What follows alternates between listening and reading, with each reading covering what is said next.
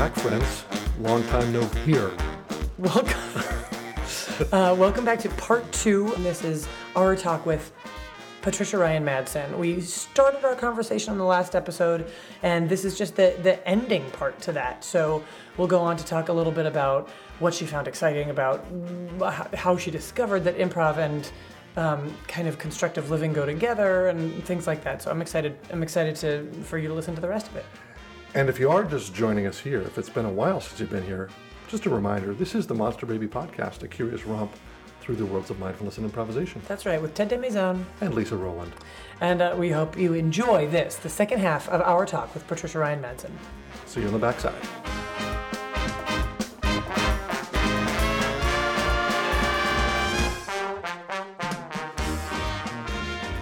So it surprised me. It was counter to my understanding. Is that the first thing that in, that attracted you to Johnstone was not he was not the philosophy behind what he was teaching.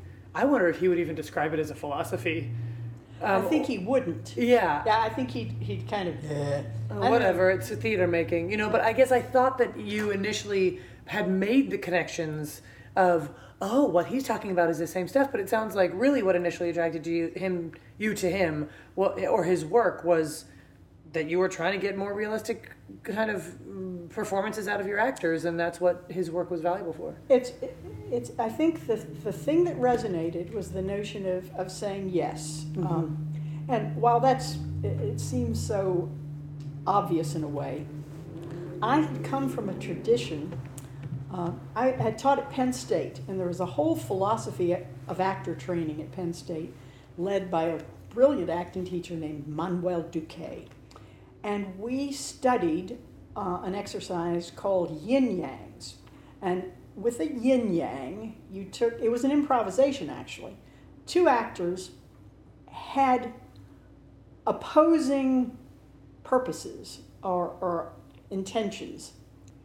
And so we spent a lot of time watching improvisations based on yes no if you will I, I, I need you to do this No, I don't want to do and this. no i don't want to do that and, and the thousand ways that you can have conflict and i had become a kind of a Sounds familiar. specialist Sounds familiar. yeah a specialist in um, helping people play within yes no uh, and somehow i'd gotten really there was something in my soul that got tired of that Yeah. um, that combat was onerous. And when I when I came upon Keith's work, the notion that we would agree didn't mean we never had conflict, but there was a human agreement around being on the same page together that allowed you to um, to do whatever needed to be done. Uh, and so there, philosophically, it was really interesting to me the notion of yes, uh, very powerful, and that was enough to um, to kind of hook me. And then uh, the games, I, I've never been as big a fan of, of things like the hat game and some of some of the things that Keith does that I'm I'm convinced now after knowing him so many years that he is his primary interest is about theater. He really all the things he does are trying to to um, make interesting theater, and on the road to doing that, he knows he needs to to help actors absolve themselves of the fear that gets in the way of doing that. Uh, finding ways to liberate the spirit to do things and to be outrageous and whatnot. But his interest in how those th th those exercises do that really stops at because I want a truthful performance, Right. not because I want to embolden you to live your life in a fearless manner. And I think I've even had this conversation with Keith that he he um, he knows people Im, uh, imbue him with this grand philosophical uh, be a better human thing, but he he denies it, and uh, he's interested in making interesting theater. Yeah. And that and and he's true to that. He keeps coming back to that too. And I can't ever seem to interest him in the sort of the human dimension of it all. And that's why I'm around because we have different things that we. Uh, but you can play, you can play the same improv game for many different purposes Yep. And different from different angles, yeah. and from different angles. And that's what I noticed that um, Uh, you can take a simple game like Sound Ball, not one of Keith's games, but where you're throwing around sound, and and the primary purpose can be to help people just say the first thing that comes to mind to get out of their way with um, Self censorship. Self- self censorship. Censorship, Okay, so filtering, that's that's an uh, that's an honorable use of that game, and lots of the uh, sort of D school use of the exercise is about that, just helping you find ways to uh, let random thoughts come in. Or you can teach sound ball to uh, teach people how to receive, how to notice that you're getting something, and that's been. I had this huge aha uh, teaching sound ball, realizing that to me the primary value of that was letting go of your ego and shifting and starting to notice other people in your world. And when I teach it, that's what I emphasize. Uh, and I had ha- had a graduate student who is actually teaching in the D school came and said, "I've always hated that game. It's like a brainstorming game. We play it all the time, but I never realized that it could be this other thing, A receiving game. a receiving game." And So we've played it sometimes as a as a mindfulness game, like really uh, an attention game is a better way Uh-huh. to say it. Uh, take in what what is coming to you, and then you're going to try to repeat it. When you receive it, you're trying to repeat it as attentively as you can. So you got to notice the whole thing. What what Mm-hmm. Not what just- facial gestures are they making? What's the intonation? What's the attitude? What's the Right, emotion? not the behind gist, but all the details. it? mi- Really- mirror. Really and- tune in. Yeah. Yeah, cool. You, uh, you were just talking about your loving the um, saying yes to what's going on, part of improv, and that sounded to me like the constructive living of saying yes to reality. Exactly. Right. So here's here's what is Exactly. true. Now I can either try to fight that or not. Mm-hmm. Right. And and if I say yes to it, then all of a sudden now I can get things done. Like when I'm on stage, once I accept what my partner's doing and say yes to that, now we've got somewhere to go. Exactly. I had a question for you. Mhm. You said something earlier. You said reality provides, Mm-hmm. and that reality kind of gives us what we need. Mm-hmm. Is there any inclination that you have? This is a little bit off topic, maybe, but I'm interested in it. Which is, is it, like, do you have the inclination that there is some design, Mm. or is this purely an adjustment in the way we see what comes to us, rather than the belief that we all get the thing that we need because there is some, I don't know. That's I- a big question. It's a big I mean, question. Uh, And- is is there is there uh, intelligent design in the universe? Yeah. Um, I think we each get to decide that, and I think reality works either way. Whether you imbue reality with the uh, being responsible for that design or the thing that comes to us that we need. Um, but humans are fond of making stories, so we're going to make up a story that we like and feels good, and that'll probably be as good a answer to that as not. It's a Um, great answer. Um, I think we all get to decide. It's a great answer. well, I do. It strikes me that it, uh, on the one hand, it's incredibly random, and on the other hand, golly, that seemed as if it was just, you know, somebody knew what I needed here. Yeah, yeah, yeah. I Chosen just know. for me right when I needed it. And it doesn't matter. What matters is, is how we see and respond to whatever it is and what we do with it. Yeah. What I see people getting stuck, however, they get stuck in this place about liking and not liking what's going on.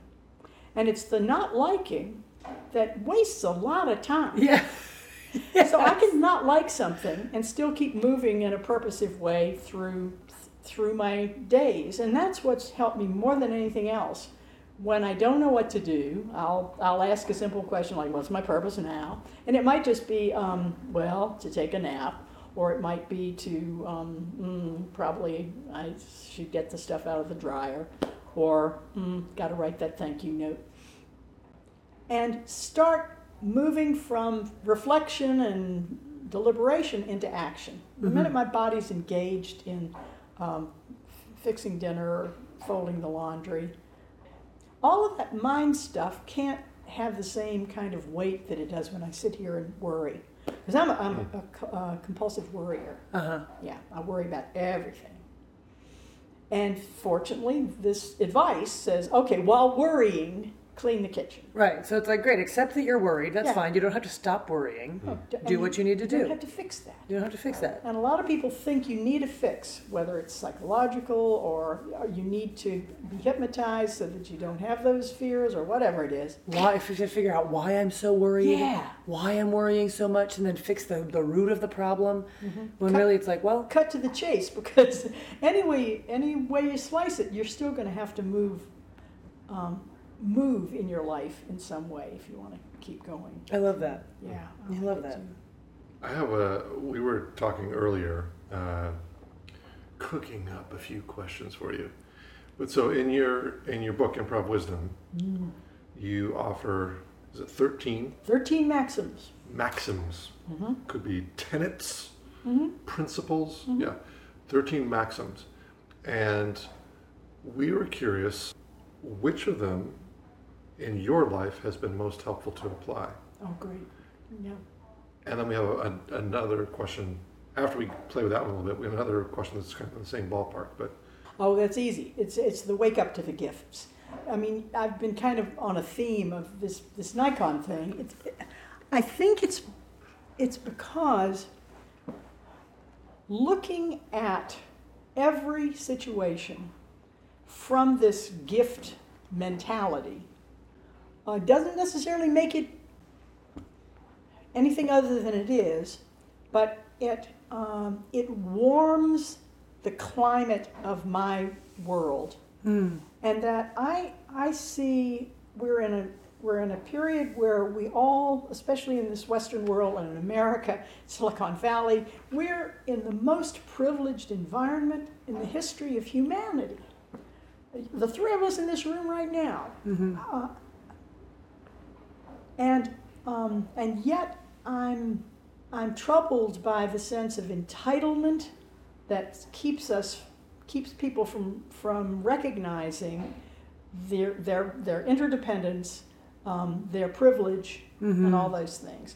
I think everyone would be happier if they saw the world the way that I, I see it, Mhm. um, which is to see things as gifts.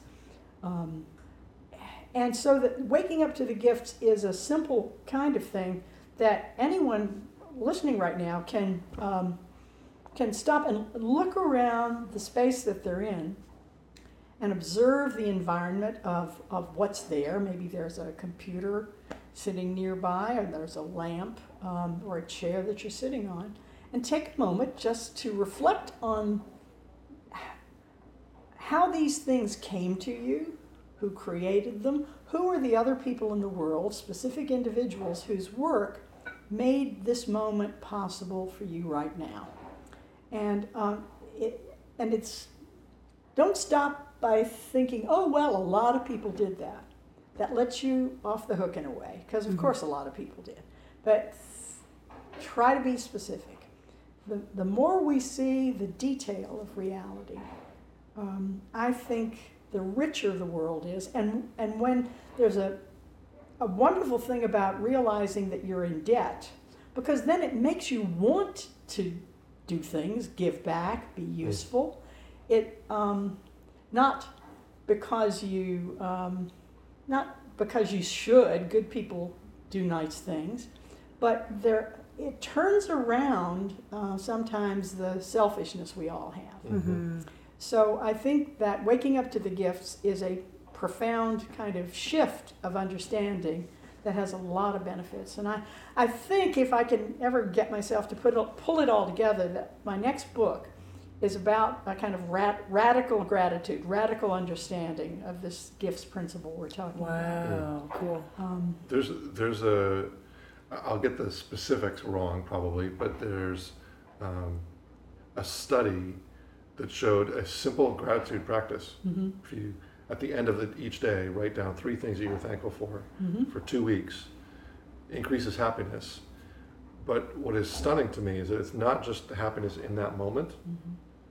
but it lasts for six months. Measurably increased happiness for six months just from a two week practice. Wow. Mhm. I'm not surprised. It's, you know, You train yourself to notice what you're getting instead of what you're not. Exactly. Yeah. Because our default, this is everybody's default, is to notice what's wrong. Yeah. And who's who's What needs to be fixed? What's not right about who's this? a jerk? What makes me unhappy right now? What's not quite right? Yeah. And the, the mind does that so well. Mm-hmm. And the other muscle that looks at it from the other vantage point just needs to get strong. Yeah. Mm-hmm. Needs a reason for that. I've got I've got a couple of family members, or a niece that just seems, uh, but she can only find the problem in the world Mhm. all the time.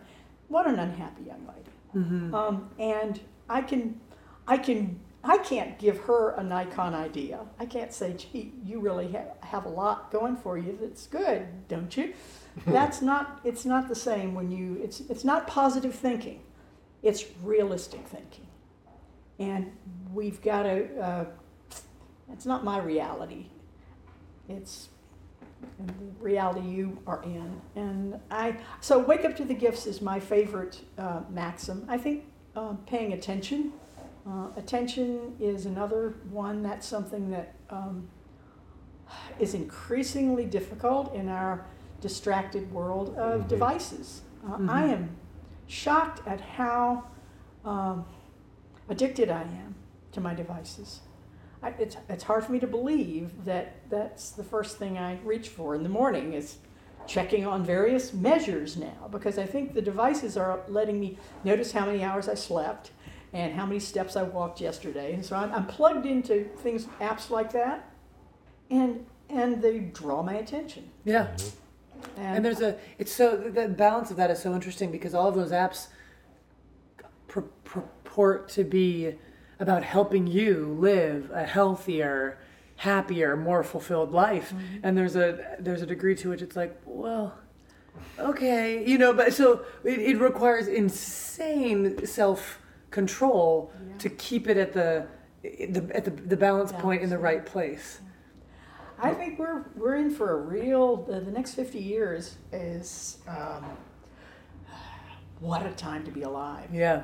I just I just recently uh, this week read an article about a guy who's here in Silicon Valley who used to work at Google, who has been questioning the ways that apps for our phones are designed to monopolize our attention and to, to become addictive, Mm-hmm. and that that's the way that they work. Right. You know, Yeah. is, is to become is to they design them to be addictive, and then they're effectively addictive. Mm-hmm. And so that as we're trying to reclaim our own attention from our devices, that oftentimes we kind of beat ourselves up and pathologize ourselves Mm. as like, "Oh, I can't do this and this.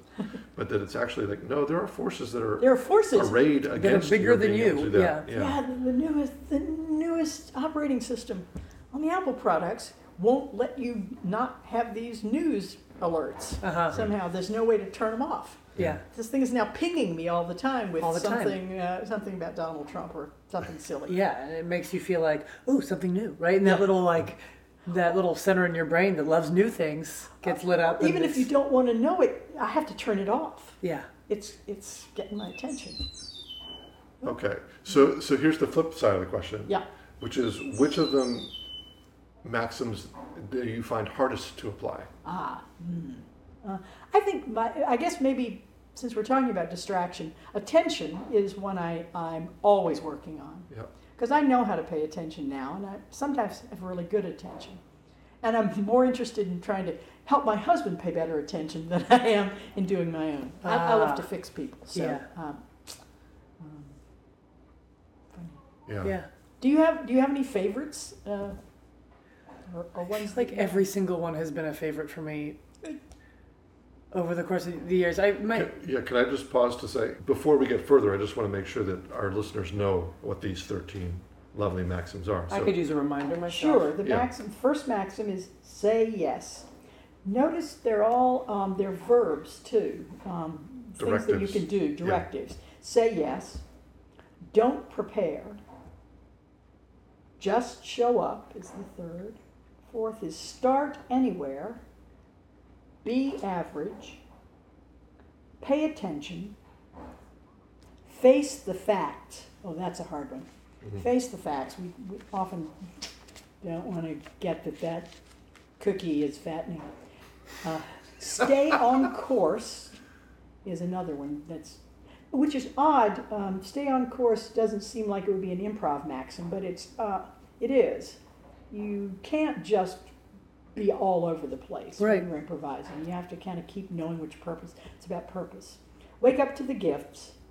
Make mistakes, please. Act now.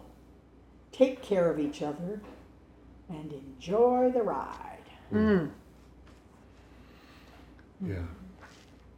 I think the hardest one for me, oh, you asked about favorites. You didn't ask. Oh, well, either one. one. What's the hard one? I think the hardest one for me is stay on course Mm-hmm. Uh, because I'm s- I'm curious about so many things, and my my attention, like you were describing, is just has always been. No, it's not like ADD, you know, bouncing around, but I I really am curious about a lot of things, and so I'm I tend not to be satisfied with staying with one thing for a while and really sustaining on it, and so. I, historically, that has often prevented me from getting really deep with any one thing, and I've become one of the skills I've developed is to be able to combine and synthesize and integrate different perspectives because I like being able to go to different perspectives. So even within Anima Learning, the, my business now, I've got these four components of uh, growth mindset and contemplative practice, which includes the mindfulness and applied improv and positive reinforcement. So I can always like, oh, I think I'm in a positive reinforcement mood now. Go with that. and I think I want to do applied improv now. So the the notion of having something that I'm staying with and feeding that, that's a challenge for me. Mm-hmm. Well, you could also look at, at those four tracks as as the purpose, The larger, the yes. larger purpose, and that um, it's a wonderful book uh, by Tom Tim Harford, Messy. I've recommended it. Uh, it's right over there. Fabulous book. He's got a whole chapter on improvisation in it, and he's he is um, singing the virtues of um, uh, allowing there to be space, randomness, things not being perfectly orderly. And he's got lots of examples of how um, the, the, some of the greatest things in the world happen when when you're not necessarily On top of it. on top of it, right? And Yeah. uh, and we all know that as improvisers, uh, some of the greatest moments we've ever had Mhm. come out of um, Mistakes. mistakes and randomness and being somewhere not at all uh, on course. Yeah, Right, yeah. right. Uh, uh, and so I think the the value of his book, Messy, is to it's it's the same value as saying it's okay to make mistakes and it's uh, and trust reality. Those things and um, be average. That if, if that's great improv advice, somebody saying it's okay to be messy. There's also another. Ah, here are statistical reasons why uh, great things have happened when you um, loosen up a little bit. Yeah. Um, I think my hardest one, I think my favorite one is say yes. It just rings like, yeah. I think it's changed everything. And, and it's evolved for me, Yeah. as we've talked about a little bit, which is I've, it doesn't just mean say yes to the offers that come from other people. Sometimes I need to do a better job of saying yes to myself Mm. or recognizing that every no is a yes to something else. So really, you're just always asking yourself, like, what do I need to say yes to right now? I think I need to say yes to rest right now. Like I need to say yes to to my commitment to having a healthy body and mind, and that I'm not saying yes to that by saying yes to this offer to go out. Yeah. You know, it seems so simple, but really saying yes. I believe I, there's so much power in saying yes. Um, Yep. and the one that I struggle with is face the facts. Mm-hmm. For sure. I'm like real good at facing the feelings. Real good. But those feelings often overwhelm the facts in What- terms of What's the distinction? um oh, the distinction. I want $500 for this session. I charge $500 for this much time. It doesn't feel great to ask you for more money or tell you I won't do this job. So, okay, I'll do it for less, right? Like so that that's one thing. Or feeling like I cannot possibly bring this thing up with this friend of mine It's it's like bugging me a little bit, but the feeling of doing that is like too hard to to like I get wrapped up in how this moment feels and I lose sight of like, but this is what I know I need to do. Mm. I know I need to do this. Or sometimes it's about procrastination. Like I'm too scared of what is what this job entails, so I won't even start it. because I'm cause, because it's like opening a chest full of feelings when it's like, okay, what is true about this?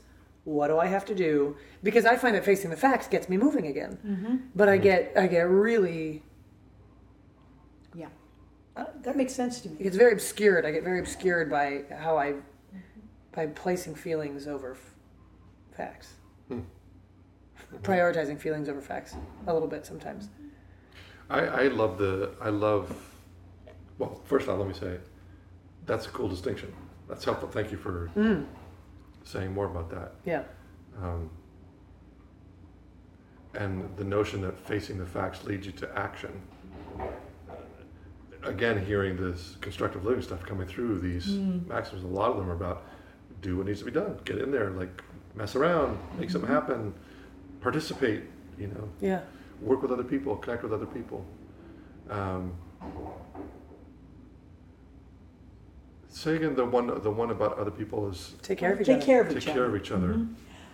I, it seems to me that that's the thing of which I am most proud about the Simps. Mm-hmm. They seem to have this caring of each other, and that, that may not be always true in all circumstances. Of course, they're humans, but, but I get this um, sense that there that that is a shared value in the group. There's a default to well wishing. Yes. Yeah.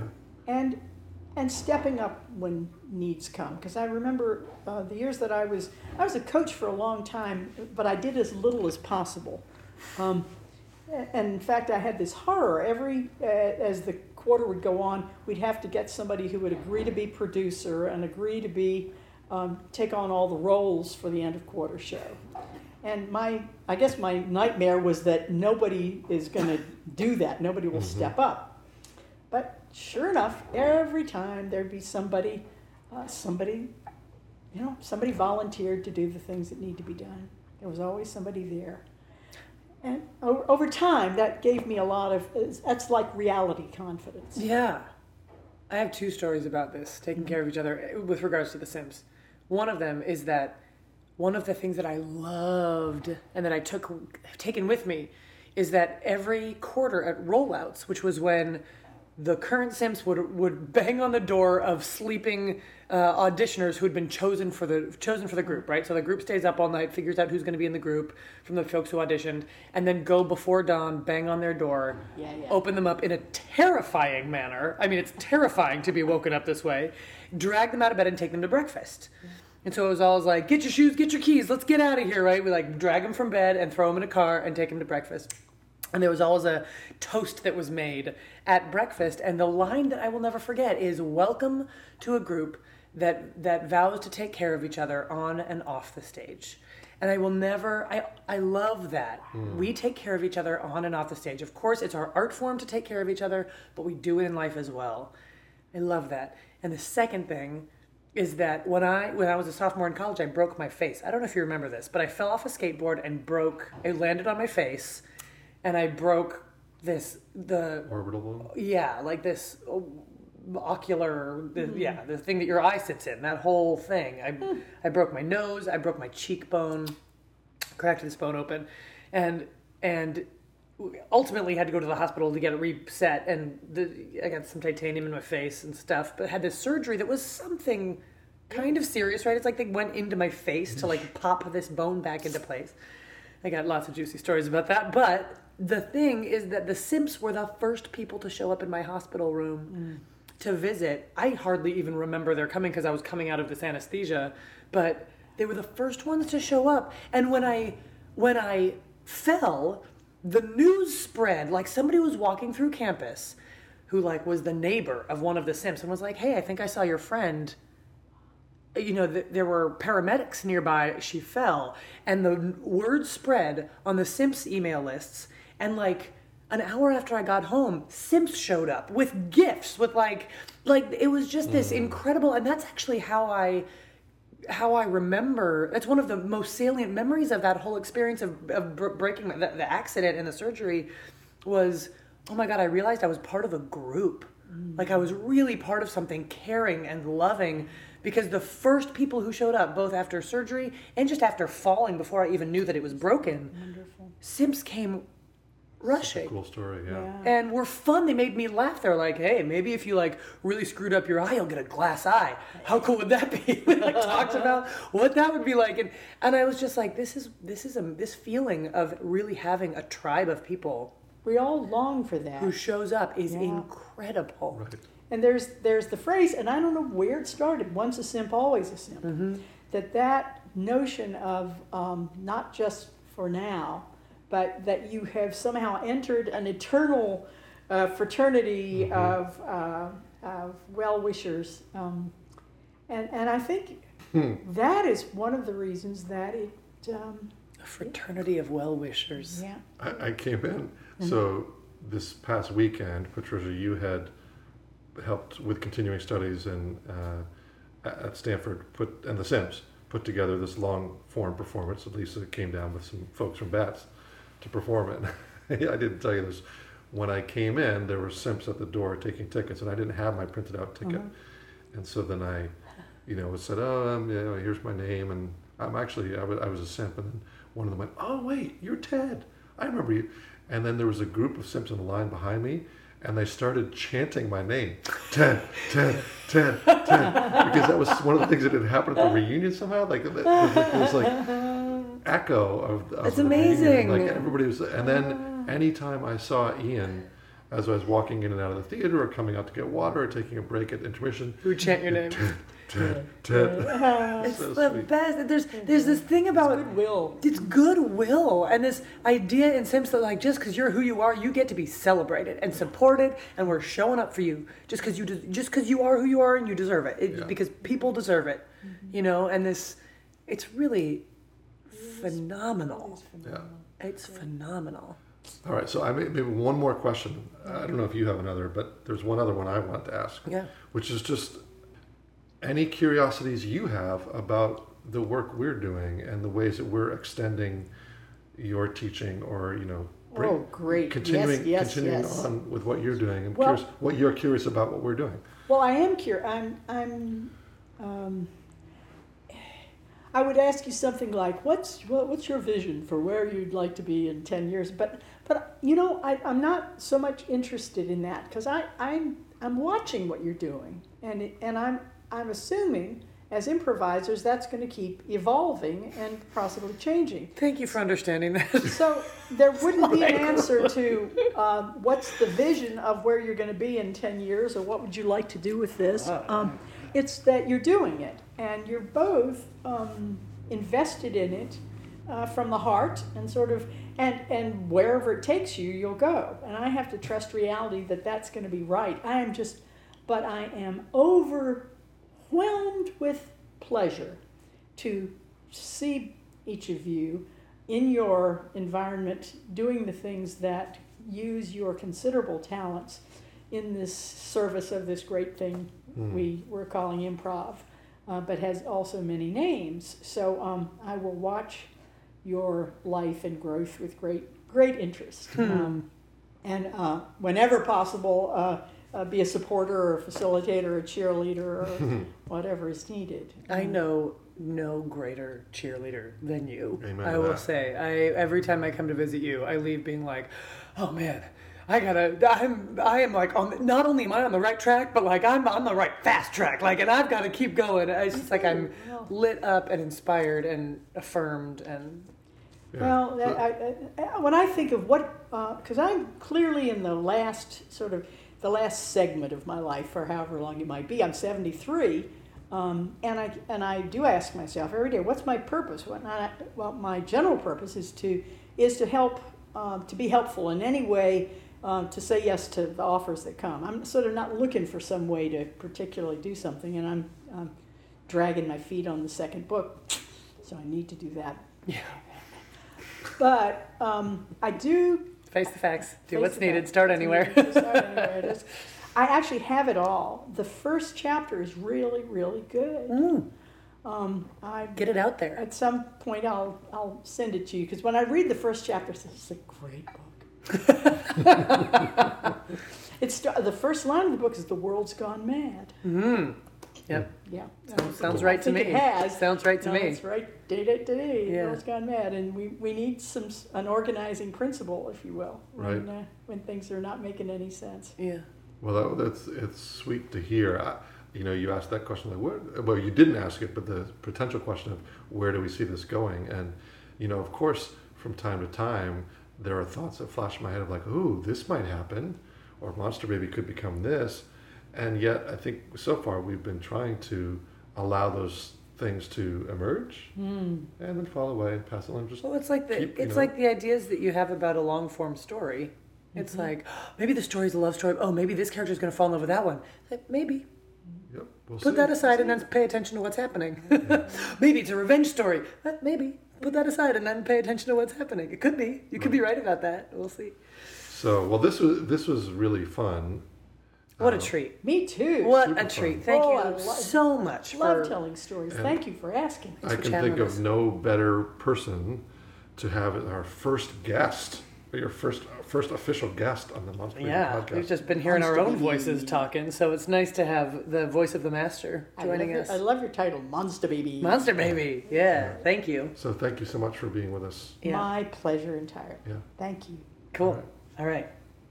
We ending? I think we are. Hmm. Until the next one. Until the next one.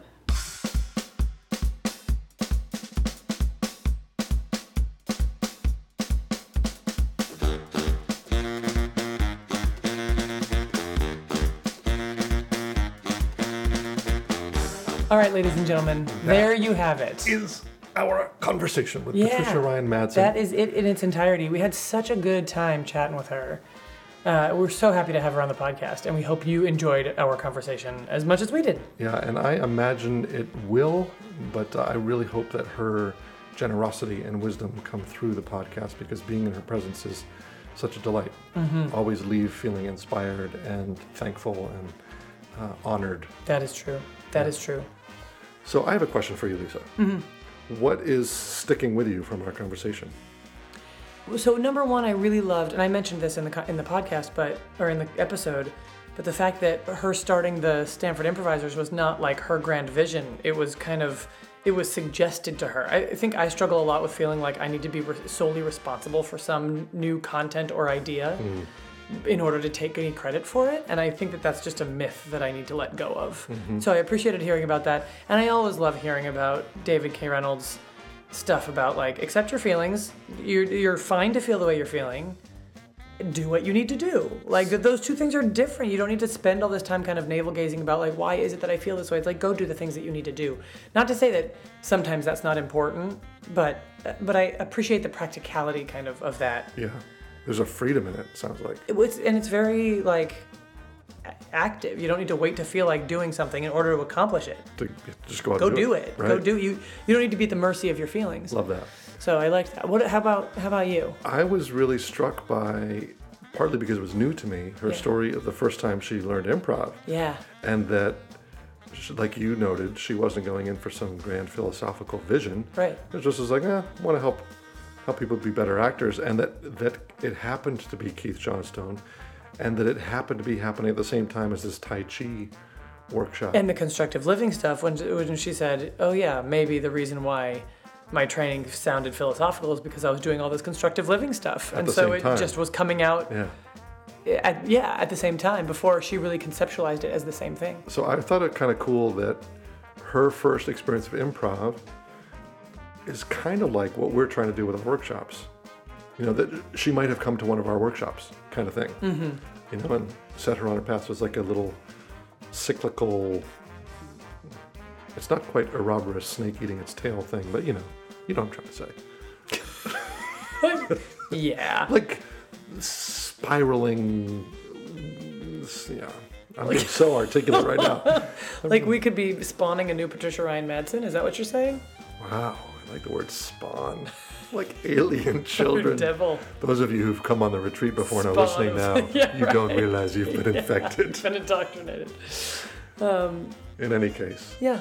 So so we hope that you liked it as well, dear listeners. yeah Um, and uh, if you don't have her book, Improv Wisdom, please, please, please go get it. It is a fantastic, easy read, just full of interesting ways to think about living your life. Yeah, and it also actually makes a really nice gift if you have some experience with improv and you have tried to explain what it means to you or why it turns you on or applies to your life. It's a really great gift because it's super easy to read, but it stays with you for a while. I actually keep a, a number of copies on my shelf so that when it comes up, when people are over and it comes up, I can just say, Here, this is for you. I have 13 copies. I only read one chapter from each. this is my chapter 5 copy. yeah, right. So, in any case, Hey, if you like what you are hearing, we would love for you to spread the word. Share share the podcast with somebody that you think might might enjoy it. We're always looking to get this stuff to more people, so we would love for you to drop a note to somebody and uh, and let them know. Let them know if you like it. and if you want to or can leverage social media, put it on Twitter, put it on Facebook, put it on Instagram. Take a picture of yourself, listen to the podcast, put it on Instagram. Uh, I want to make up a couple apps, some other social media apps like Reverb. Yeah, If you use Reverb, post it on Reverb. put it on reverb. Oh man, that was, that's great. Um, let's see if you like if you want to get in touch with us. As always, you can write us at info at monsterbabypodcast.com. If you want to join us and in a retreat experience, somewhat like Patricia talked about with her first experience of improv, we don't do Tai Chi, but we do do some yoga and some mindfulness practice. Yeah. Uh, we've got our retreat up on the coast of Maine, June 9th through 14th. Um, lovely Mere Point, Maine, outside of Brunswick. And, uh, we'd love to have you with us. So Yeah, we'd love for you to be there. spread the word on that too. Indeed. Thank you so much for listening, as always, and we look forward to seeing you or talking at you next time. Thanks for being here. We love you. Ciao. Bye.